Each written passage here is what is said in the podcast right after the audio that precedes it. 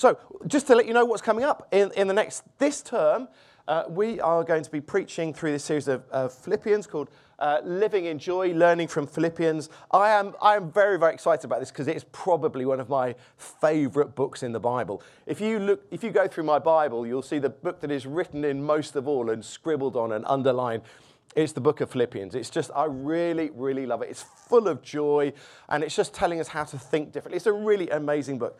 Uh, what we're then going to do is during November, we're going to do a little mini series on Jesus and the cost of money and the cost of living.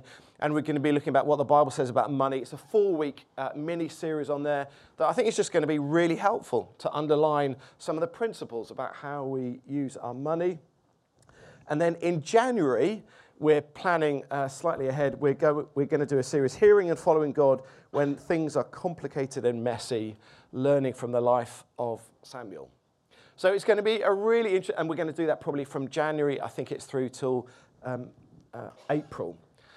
Um, so we're just really looking forward to what God's got for us. Uh, just to let you know, also uh, Tim Dieppe and also uh, Jonathan Killen, who's up in the Hatfield congregation there, sort of like taking a bit more responsibility for some of our uh, preaching and planning ahead. That's why we're planning ahead. You can tell it's planned ahead a little bit more, but it's really, really helpful. So that is where we're going at the moment. We're really grateful for that.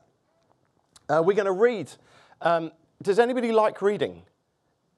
This is where everybody says, no, I don't want to. Yeah, thank you very much. Somebody, yeah, somebody. Uh, when say, if you like reading, just put your hand up really quickly. Um, yeah, thank you very much. Okay, so we've got some people over there. They're going to do some reading. Can I just ask? Um, we're going to read it also in a different language, but we're going to do it by democratically voting what the other language is. Okay, so if you speak another language, can you put your hand up, please? Okay, right. Okay. So, no, no, keep your hand up. Okay, uh, uh just trying to work out what is the most other spoken language. Michelle, what other language do you speak? Oh, sign. Yeah, sign language. Yeah. Ah, very, very good. Yeah. oh, we like that one. Yeah, very good. Okay. Um, what language haven't we heard spoken in here for quite a long time? Have we got a Nigerian language? Who, who speaks a Nigerian language? Put your hand up if you speak a Nigerian. Yeah, okay, Addy. What, what, what Nigerian uh, language do you speak? Yoruba. Okay, we're going to do it in Yoruba as well, okay? So can you find uh, Philippians 1? Yeah, no, you put your hand up. You've got to do it, my Okay, so we're going to, whether you like it or not. Okay, so Philippians 1, 1 to 11. And we're going to do, and you have to come down to the front, I'm afraid. And, and um, uh, we're going to do it in, in Yoruba. But before we do that, how many Yoruba speakers are there in the room? Only Kenny? Yeah, I as well. Yeah, okay, there's a few other people. Pete, okay, yeah, good. All right. Um, so before we speak, uh, before we uh, read Philippians 1 1 to 11. Why study the book of Philippians? Well, Dom gave us a really helpful uh, little introduction, but really it's, it's a book that just teaches us how to think differently. And it's a book that teaches us how to think like Jesus and how to think about all these different situations that we're going, that we're facing. Here's a quote from a guy called N.T. Wright, and he says, There is a great deal in this letter about a whole new way to think to think wisely, to think discerningly, discerningly, to think about God, about Jesus, and about yourself. Have you ever been in a heated discussion with something that you believe passionately about, and you're two of you having like this really different opinion, and at the end of your heated discussion, you say, Do you know what? I think you're right and I'm wrong. Put your hands up if you've ever had that discussion. Well done, Noetta. Very rarely does that happen. Very rarely do you suddenly, like, you have this really strong opinion and somebody else is the opposite. You have an argument about it. You, you throw sort of like facts and figures and data at each other. And at the end, you think, yeah, to be honest, you're right. I'm wrong. I'll change my life around. It doesn't happen very often. But I tell you how people's minds are often changed. It's when you're immersed with some people that think very differently and live very differently. And that is how people will often change. Because they, they, they not only do they think something differently, but they live differently and they behave. And then you think, well, if they live that, di- I want to know what it is about them, why they think and live differently. I was always, as you know, very disappointed when my neighbour years ago, who was a big Labour um, sort of like supporter, and he would go to all these meetings, but he never once told me. He never once tried to convince me to vote Labour. He never knew how I voted, and I'm not going to tell you how I did. But he never made the attempt. But I think there was something about he didn't actually live it out. He just was an idea. But I, actually, Philippians is a really good book to say, look, think differently, and this is how you live it out as well. And this is how you will see people's lives uh, changed around you. Um, and also, the other reason why to study the book of Philippians is if you can go to the next slide.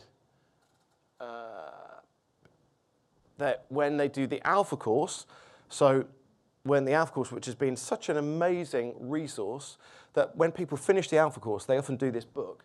Oh, it, it, it comes up, doesn't matter, Ken.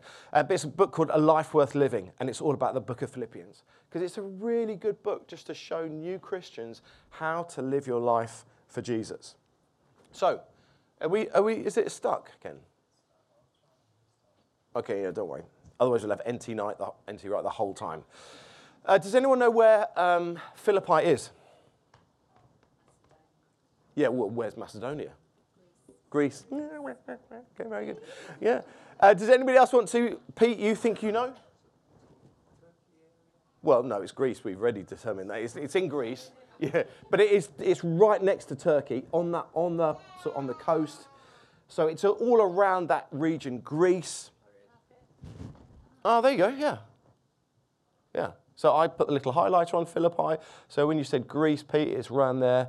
Um, but it's actually Macedonia. But it's one of the areas where Paul would have traveled from Antioch all around there and he'd done all his uh, missionary journeys. So that's where it is. Does anybody know who the first convert in Philippi was? Who said that? Very good. Lydia. It's because your sister's called Lydia, isn't it? Uh, yeah, and uh, what did Lydia do? Not apart from Becca. She was in the rag trade. She sold, she dealt with material and all that sort of stuff, and she made school uniforms and that sort of thing.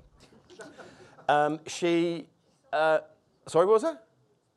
Oh, somebody, okay. So she, that's what she did. She sold material, and, um, and there were loads of women in the church in Philippi who were very influential. Just putting it out there, that's the way it, it was. There were lots of women in there. Um, can anybody tell me what happened to Paul and Silas in Philippi? Uh, they got arrested. What did they get arrested for? This is a general not. This isn't. This, I'm supposed to be preaching, but I was general knowledge this morning for a little bit. Yeah, Bible trivia. They got arrested for. A slave girl a slave girl was like fortune telling. Fortune telling. And then Paul and Silas came up and they drove a demonic spirit out of her, and then they got in prison. And what happened to Paul and Silas when they were in prison? Somebody apart from Manuela, who's done a degree in theology. Anybody else?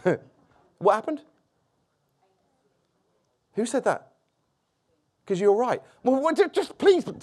Yeah, so Paul and Silas, sorry, Okay, Martin, uh, Paul and Silas were in prison, and they were miraculously released from prison because an angel opened the door. And then what happened to the jailer? He gave his life to Jesus as well. So there you have somebody who lived their life by a certain set of value. Paul and Silas, they lived, that they understood how to think like Jesus, and they lived a certain way. And guess what happened? Somebody, a hardened, grizzled old prison warden, gave his life to Jesus because he saw the way that they lived.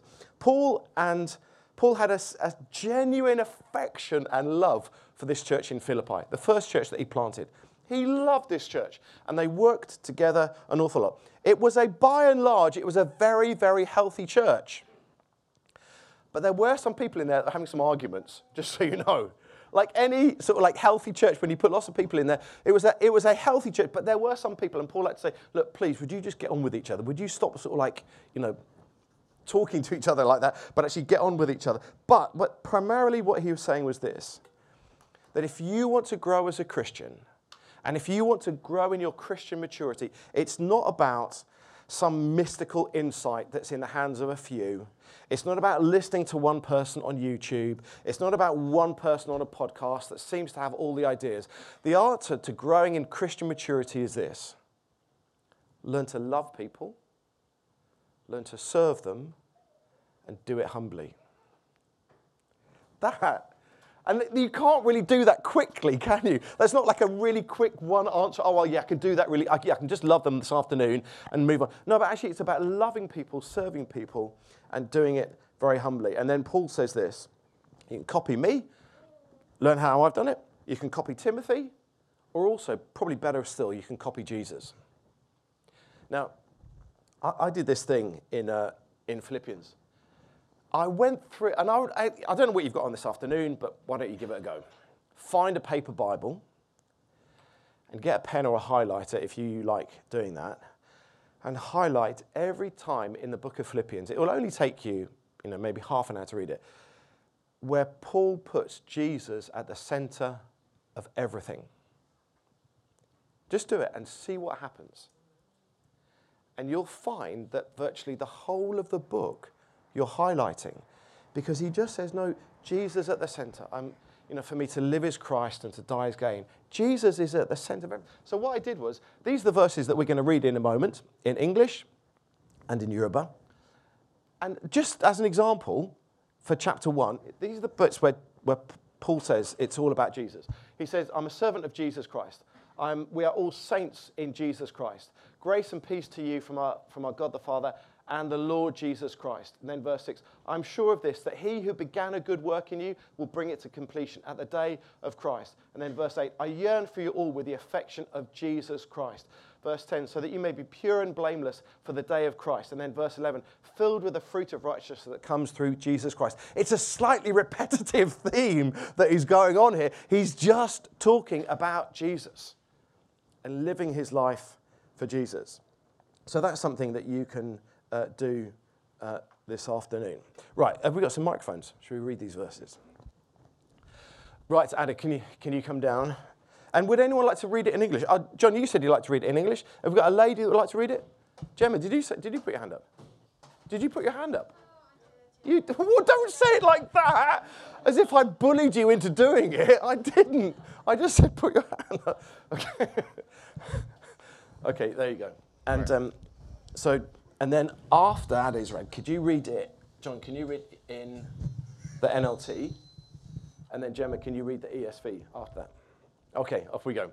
In Yoruba. Yeah, Yoruba. So Yoruba is a language spoken in um, Nigeria, some other Western African countries, and also, say, Brazil and the Caribbean. All right. So, um, caveat, I haven't read Yoruba in 14 years, so. Okay, well, the thing is, if you get it wrong, if you get it you wrong. You know, but I have some police on the back, so. All right, so, to Paulo àti Timothy, àwọn ìránṣẹ́ Jésù Kristi, sí gbogbo àwọn ènìyàn mímọ́ nínú Kristi Jésù tí ó wà nínú Fílípì, pẹ̀lú àwọn alábòjútó àti àwọn díákónì, oore ọ̀fẹ́ sí yín àti àlàáfíà láti ọ̀dọ̀ Ọlọ́run bàbá wa àti Olúwa wa Jésù Kristi. Mo ń dúpẹ́ lọ́wọ́ Ọlọ́run ní gbogbo ìgbà tí mo bá rántí yín. Nínú gbogbo àdúrà mi fún yín èmi ń fi ayọ̀ gbàdúrà. Nítorí ìdàpọ̀ yín nínú ìyìn rere láti ọ̀dọ̀ láti ọjọ́ kìíní wá títí di ìsinsìnyí. Ohun kan yìí ṣáà ló dá mi lójú pé ẹni tí ó bá ti bẹ̀rẹ̀ iṣẹ́ rẹ̀ nínú yín yóò ṣe àṣepé rẹ̀ títí di ọjọ́ náà tí Jésù Kristi yóò dé. Gẹ́gẹ́ bí ó ti tọ́ fún yín láti rò èyí nípa gbogbo yín nítorí tí mo fi yín sọ́kàn bí mo tilẹ̀ wà nínú ìdè tàbí ìdáhùn ẹjọ́ àti ìfẹsẹ̀múlẹ̀ yín rere gbogbo yín jẹ́ alábàápín oore ọ̀fẹ́ Ọlọ́run pẹ̀lú mi nítorí Ọlọ́run ni ẹlẹ́rìí mi. eleven. nítorí Ọlọ́run ni ẹlẹ́rìí mi bí mo ti ń ṣàfẹ́rí yín nínú gidi bí mo ṣe ń ṣàfẹ́rí yín gidigidi nínú ìfẹ́ Jésù Kristi èyí sì ni àdúrà mi pé kí ìfẹ́ yín lè máa pọ̀ síwájú àti síwájú sí inú ìfẹ́ àti ìmọ̀ ìjìnlẹ̀ kí ẹ̀yin kí ó lè ní òye ohun tí ó dára jùlọ kí ó sì já sí òdodo àti aláìjẹ́ ohun ìkọ̀sẹ̀ títí di ọjọ́ dìde Jésù Kristi. ọjọ́ dídé Jésù Kristi. Sorry, I have to interpret. lẹ́yìn ìgbà tí ẹ ti kún fún àwọn ìwà òdodo láti ọ̀dọ̀ Jésù Kristi fún ògo àti ìyìn Ọlọ́run. Yeah, that's it. Fantastic. All right.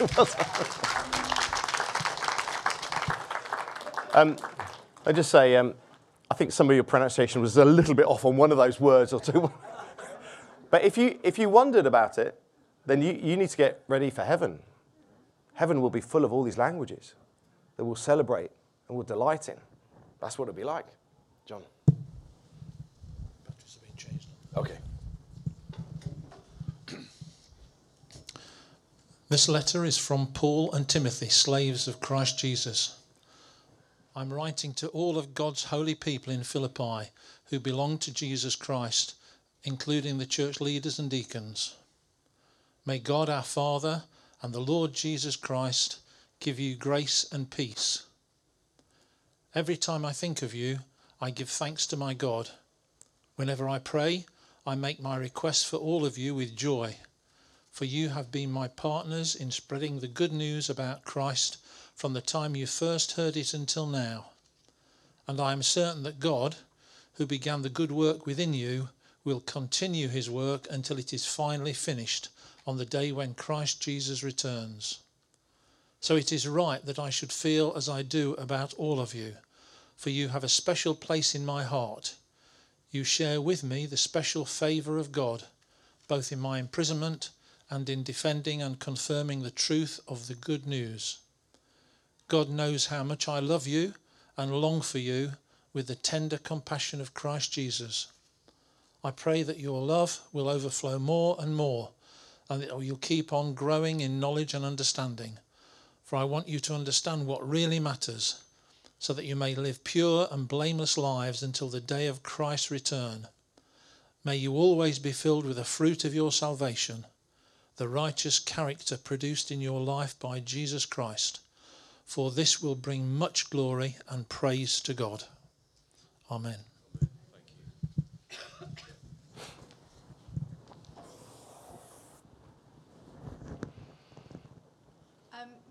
Is this on? Paul and Timothy, servants of Christ Jesus, to all the saints in Christ Jesus who are at Philippi with the overseers and deacons, grace to you and peace from God our Father and the Lord Jesus Christ. I thank my God in all my remembrance of you, always in every prayer of mine for you all, making my prayer with joy, because of your partnership in the gospel from the first day until now. And I am sure of this, that he who began a good work in you will bring it to completion at the day of Jesus Christ.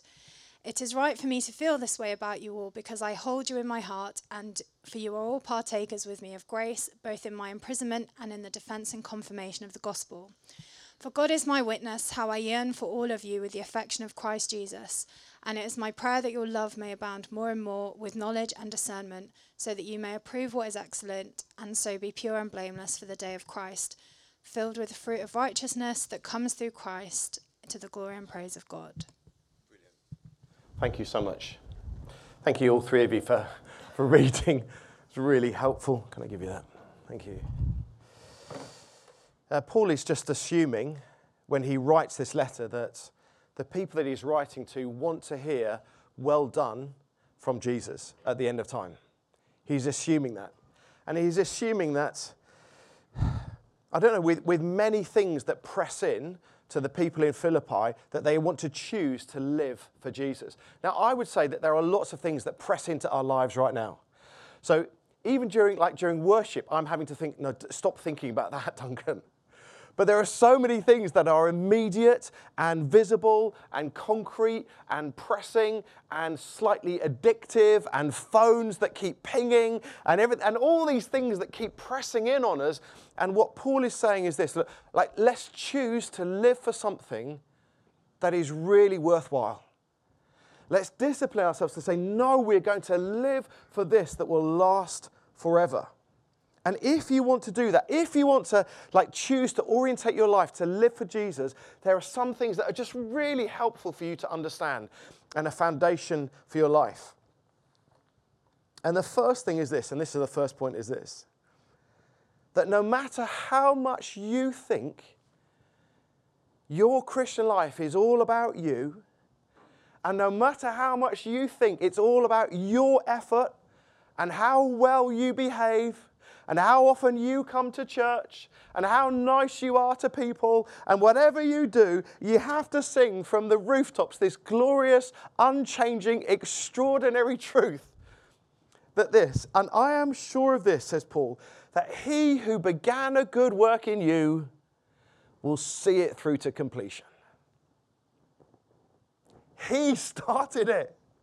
It's not actually about you. And you're thinking, oh, I've got to make this effort. No, He started it. God is at work in your life. it's his initiative. It's he that started it. No, and, and Paul is just saying, no, please don't get drawn into this whole thing of just about the way you believe, but about the, what you do. But no, he drew you to himself. You're a Christian today if you've given your life to him because the Holy Spirit said, look, I'm going to draw this person to myself. It was his work. He started it. And you may think, oh, I'm a rubbish Christian and I'm, everybody else does it so much better than me. But you just need to know this that it was God that started that work in your life. It was Him. Are you going through a difficult time at the moment? Well, He's with you, He's for you. He won't let you go. God is for you and has got a plan for your life. He's with you. It's, it was his initiative.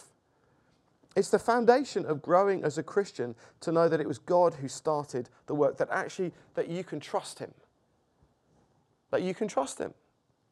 Years ago, my mum got dementia. My mum was an amazing woman of faith. You know, she was a really great woman of faith. I think she led many people to the Lord. But in her latter years, she got dementia and she went completely doolally. And in the end, she was like a, you know, it was sad, but she was like a three year old baby, you know. She didn't really know what was going on at all. And I thought, I just clung on to this verse because she didn't really know what was going on at all. But I just said, Jesus, you started that work in my mum, and you are going to see it through to completion. And you might be going through a difficult time at the moment, and you might be thinking, I'm not even sure why I'm sitting here this morning. But you just need to know that God chose you. And God has got a plan for your life, and it's His initiative. And all we are doing is responding to the love of God.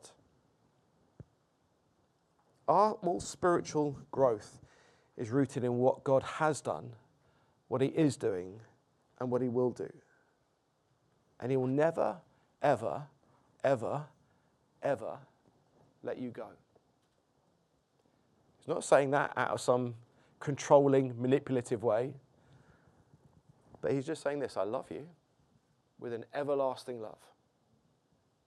I even sent my son to die that you might have freedom. He's like, the initiative was with him, okay? And we're simply responding to God's great love towards us. There's a, there's a really interesting bit in, in the beginning of Romans, the book of Romans, chapter 1, verse 5, where Paul talks about the obedience of faith. And the difference is that Actually, we, the obedience of faith is this that we know what God has done, and we said, We know what God has done, and we know what He's doing, therefore, I'm going to build my life around that, all what God has said. But the, the obedience of the law is saying, Well, God, you told me not to do that, therefore I won't do it, or you told me to do this, therefore I will do it. And that's, that's obedience of the law. Obedience of faith comes from this what God has said will happen, will happen, and therefore I'm going to build my life around it. And sometimes that takes faith, and sometimes that takes decisions.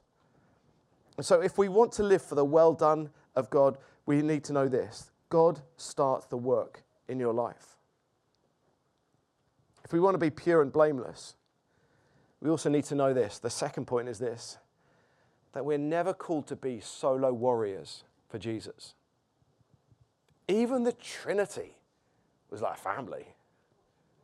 Even the truth they thought, oh, we, like they want, God wanted to do it together with people. And in the Bible, God very, very rarely does things in isolation, but He does it with a group of people. And he calls a people together. And this is what you can read from Philippians 1 that Paul is just saying, Look, I love you guys. Uh, yeah. Because of your partnership in the gospel from the first day until now. And it's right for me to feel this way about you all because I hold you in my heart. For you're all partakers with me, both in imprisonment, uh, imprisonment and in defense and confirmation of the gospel. There is this tremendous sense of doing this thing together. That's why church is like so important because we're not just going off and doing our own thing, you know, during the week, but actually we come together and we love doing life together. It's about partnering together and persevering. Paul was put in prison. He was in prison in Rome when he wrote this. And it would have been so easy for the church in Philippi to say, hmm, he, he had some good things to say, Paul, but he was a bit of a loose cannon, wasn't he? And he's got a little time in prison, and he probably deserves it. That, you know, because being in prison is a shameful thing now, and it's a shameful thing then. And it would have been easy for them to say, Do you know what, Paul, thank you so much. But if we align ourselves with you now, we might just be a little bit tainted. And for the sake of the gospel, we're just going to be at arm's length. I didn't do that. They just said, No, we're together in the gospel. This is something that we are doing together. We want to be partners together. It wasn't some formal agreement, but it was just a thing of love. You know, this week we went on holiday to the wonderful Turkey. Thank you very much for having, again, having a nice country. It's very cheap, and the sun, is, and the sun shines. But we went on a holiday there with a family uh, that we've known for 30 years. And Howard Kellett, who sometimes comes and preaches here, but Howard and Naomi and, their, and some of their children. But there's been a, like this a partnership with them for so many years that you think, oh, I love that. I really love that. I love the fact that we, some of us have known each other for years and years and years and years. I love that. On the 5th, which is Wednesday, we will, um, we would, uh, we, that was the, the 20 years since Jill and I moved into Sefton Avenue. Is it Tuesday? Okay, so Lauren's getting married in six years' time, and there's an. anyway, so on Tuesday the 5th, that will be 20 years since we moved in. And, you know, and somebody once said to me, like, staying is the new going. Staying is the new fashion, you know. Because sometimes it, when you're in churches, you can move around and think, no, I love the fact we've been here for all this time. I just, I love it. I love the fact that it was on, on Friday the 5th, 2003, that we moved in, and it was on Monday the whatever it was, 7th or 8th, that Caroline, you knocked on our door because we hadn't got a clue what we were doing. We didn't know where we were. Caroline said, Oh, hi, my, my name's Caroline. Shall I tell you where to take your kids to school? We thought, Oh, yes, please. and then we took out, we hadn't got a clue where to take them to school, We, which, but we love that sense of that. I don't know, doing stuff together. And sometimes you can do things like for a long time, but there is, there's this sense of partnering together in the gospel. And it doesn't actually, sometimes when you have that longevity together with people, it's great and we love it. But there is this sense of, oh, I was praying yesterday for like for people in the church, and I think I'm just praying for different people. I think, oh, I love the way that that person does that. I love it. I love the sense that we're partnering together in the gospel. It's a joyful thing. There are two new life groups that have started over the summer, and we, we're going to just keep pushing like life groups. But I, would encourage you just to connect in with different people so that you know people, so that you're known and you're loved, to keep going, to persevere. It even says this that in 1 Corinthians 3, verse 9, that not only are we partners together, but actually we are co laborers with God. That we're, it's not quite the same, but there's an extraordinary freedom that comes because I think a lot of the time when, we're, when we love Jesus and we keep saying to Jesus, Jesus, what do you want me to do? And what do you think he says back to us? What do you want to do? What do you want to do? And there have been a number of times when I think the Bible says really clearly, look, this is how you to live your life. You know, this is what's really good to do. But in terms of decisions about what we do and where we go, I think Jesus, look, I, am working with you. This is a partnership. And, and I, we say to God, what do you want me to do? Submitting everything. And then he comes back and says, well, what do you want to do?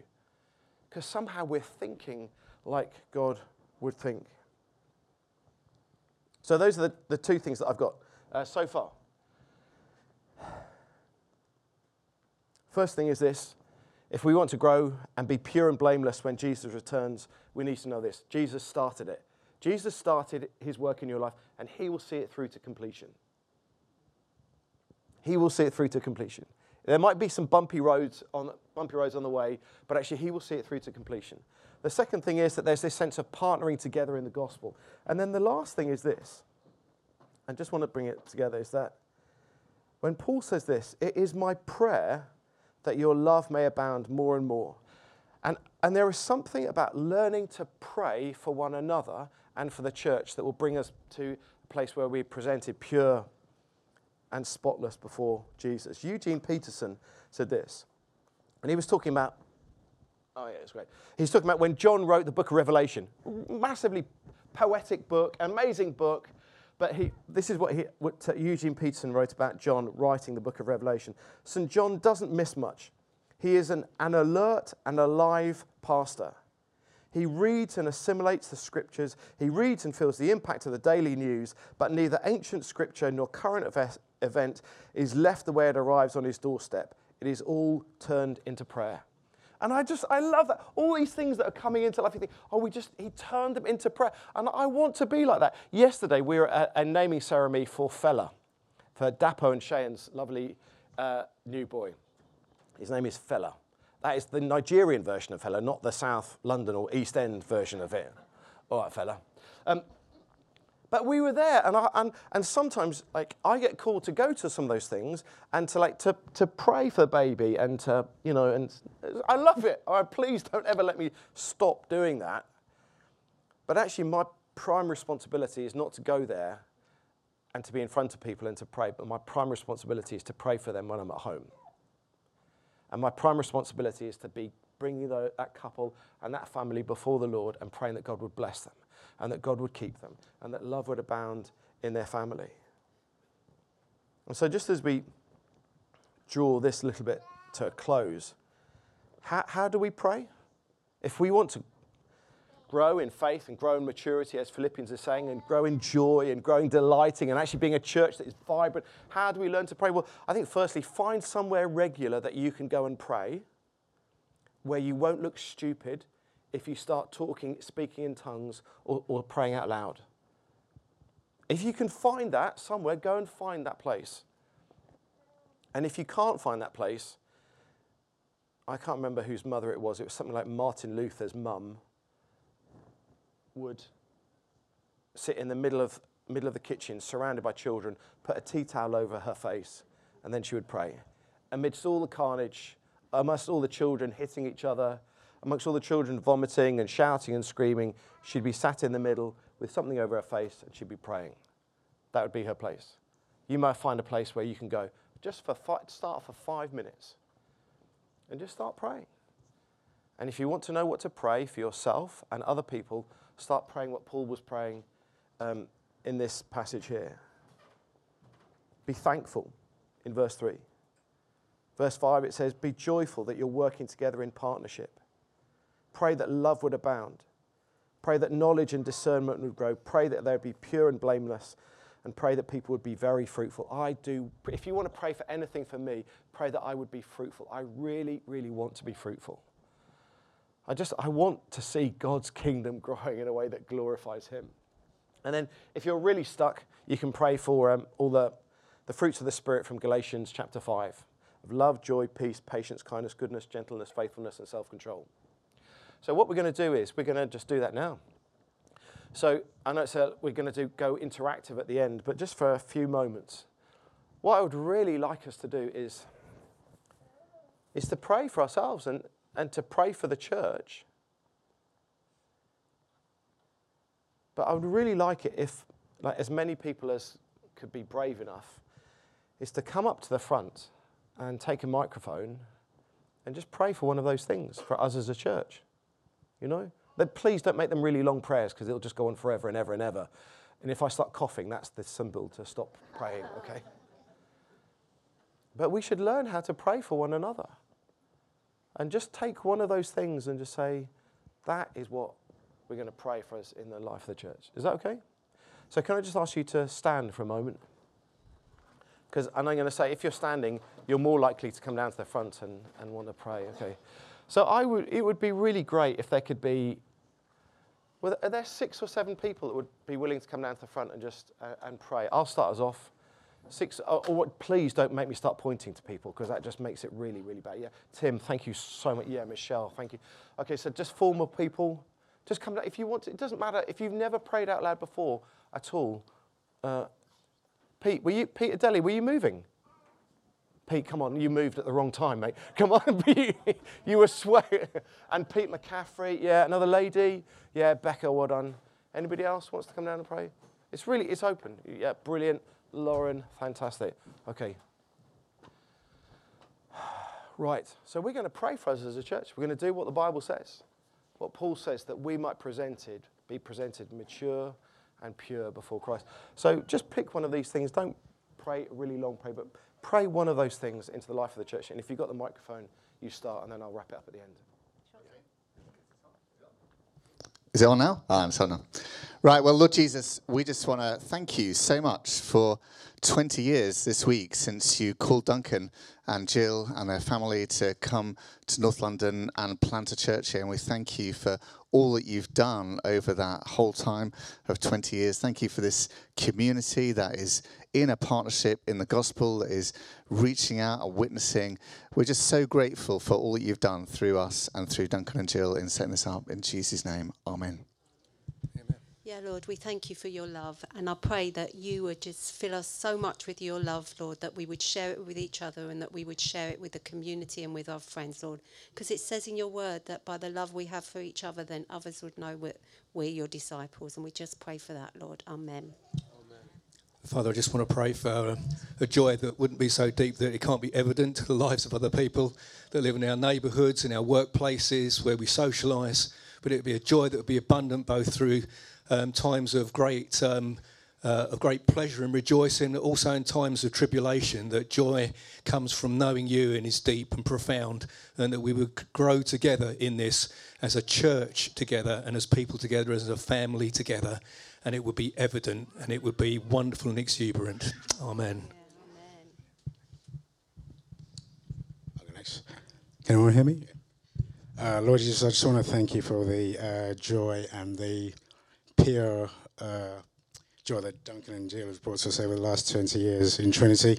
Uh, I've been coming here for nearly most of those 20 years, uh, well, actually just slightly under that, but I just want to thank you for the love and the peace that comes out of Duncan and Jill. And I just want to thank you in the way the church has grown over the years from really uh, coming to uh, Colindale and not knowing what the Lord had, but just following the Lord, uh, just following the call of God and just moving with the Lord as Jesus called Duncan Neil to joy. As I've done that recently, and it's just the most uh, rewarding and most fruitful thing that could happen. So thank you that Trinity continues to grow from strength to strength. Amen. Amen. Father, we thank you so much, Lord, for the Trinity Church, and we thank you so much for the people here. Thank you so much for Duncan. We pray, Father, that we would just move, God, and be fruitful, Lord, uh, more fruitful, God, uh, and that we would we that the faith that you've put in our hearts, Lord, that will be birthed, um, and we will be able to carry that fruit into our workplace, into where will we go to, God, that people will be, begin to see that uh, and what we carry. Thank you so much because you're doing it and you've done it in our lives before, and you're going to do this as well in Jesus' name. Amen. Yeah, Lord, we just thank you for your faithfulness. We thank you for your church and, and how you've built this church, Father, as well. And Lord, we just pray for abundance to come out of the lives of the people who are part of this congregation and part of the leadership team, Lord. And just, yeah, we ask for your blessings to flow, Lord, as we step into obedience for what you have for us as a church. Would your blessings come and would we see um, just multiplication of your fruit from this church in Jesus' name? Amen. Lord, I just want to thank you for all of the gifts that you've placed on this congregation at Trinity Church, Lord. I want to pray for the servant hearted and for all the projects that work in the community that just sow seeds of your faithfulness and your fruitfulness into um, people around us and, and, and near us, Lord. I just want to pray for real blessing over everyone in, in the church. I want to pray blessing over everyone that interacts with the church, everyone that's part of the community projects, that actually they act as a real kind of passage to you, Jesus, and, and that, you know, that route to your goodness and to your word and to your scripture is really straight and easy. Lord, I just want to pray for real blessing over Trinity Church. I want to thank you for the home that it's been over these 20 years. And I just want to pray for continuation of blessing for Trinity. Amen. Father, we just thank you, Lord, that you, Lord, you, you love to work in your people. And Lord, we thank you for the way that we can, we can pray and the way that you've led us to pray. And God, I pray that love would abound, Lord, in our midst. And Lord, I pray, would you constantly be showing us and teaching us how to love one another? Lord, how to love one another well. Lord, forgive us when we haven't done it as well as we could. But Lord, I pray that we would just know that, as you have loved us, Lord, that we can love other people. And in that, we pray that knowledge and discernment would grow and grow and grow. That we would understand you more and more, that we would understand how you work and what you're doing. And, and Lord, almost at the beginning of this new term, we, we just come to you and say, Lord Jesus, would you lead us? Would you be at the center of everything we pray? We pray, Lord, particularly for all the like parents and the new parents, Lord. And we just say, Lord, give them wisdom, give them grace, Lord, give them patience. Lord, we pray that you would bless them. But we ask, Holy Spirit, would you come and fall on us as your, as your church? As we lift your name on high, as every week we, we gather together, we choose to lay other things down and just to gather together, we pray, Lord, it be a celebration of everything that you're doing, Lord, from Monday to Saturday, that we then come together and think, oh no, this is the joy of being together, of worshiping you, of letting your kingdom come. And we, we say, oh Lord, let, make us fruitful. Lord, make us, I pray for Alpha starting. I pray that there would be many people that would not really know you or not understand you in, Lord, very clearly, but I pray they would come on Alpha and they would just find glorious hope and joy in you, O oh Lord. And we say, Lord, pour your blessing out on us. Pour your blessing out on us as we choose to love you and to worship you, O Lord. Father, we thank you.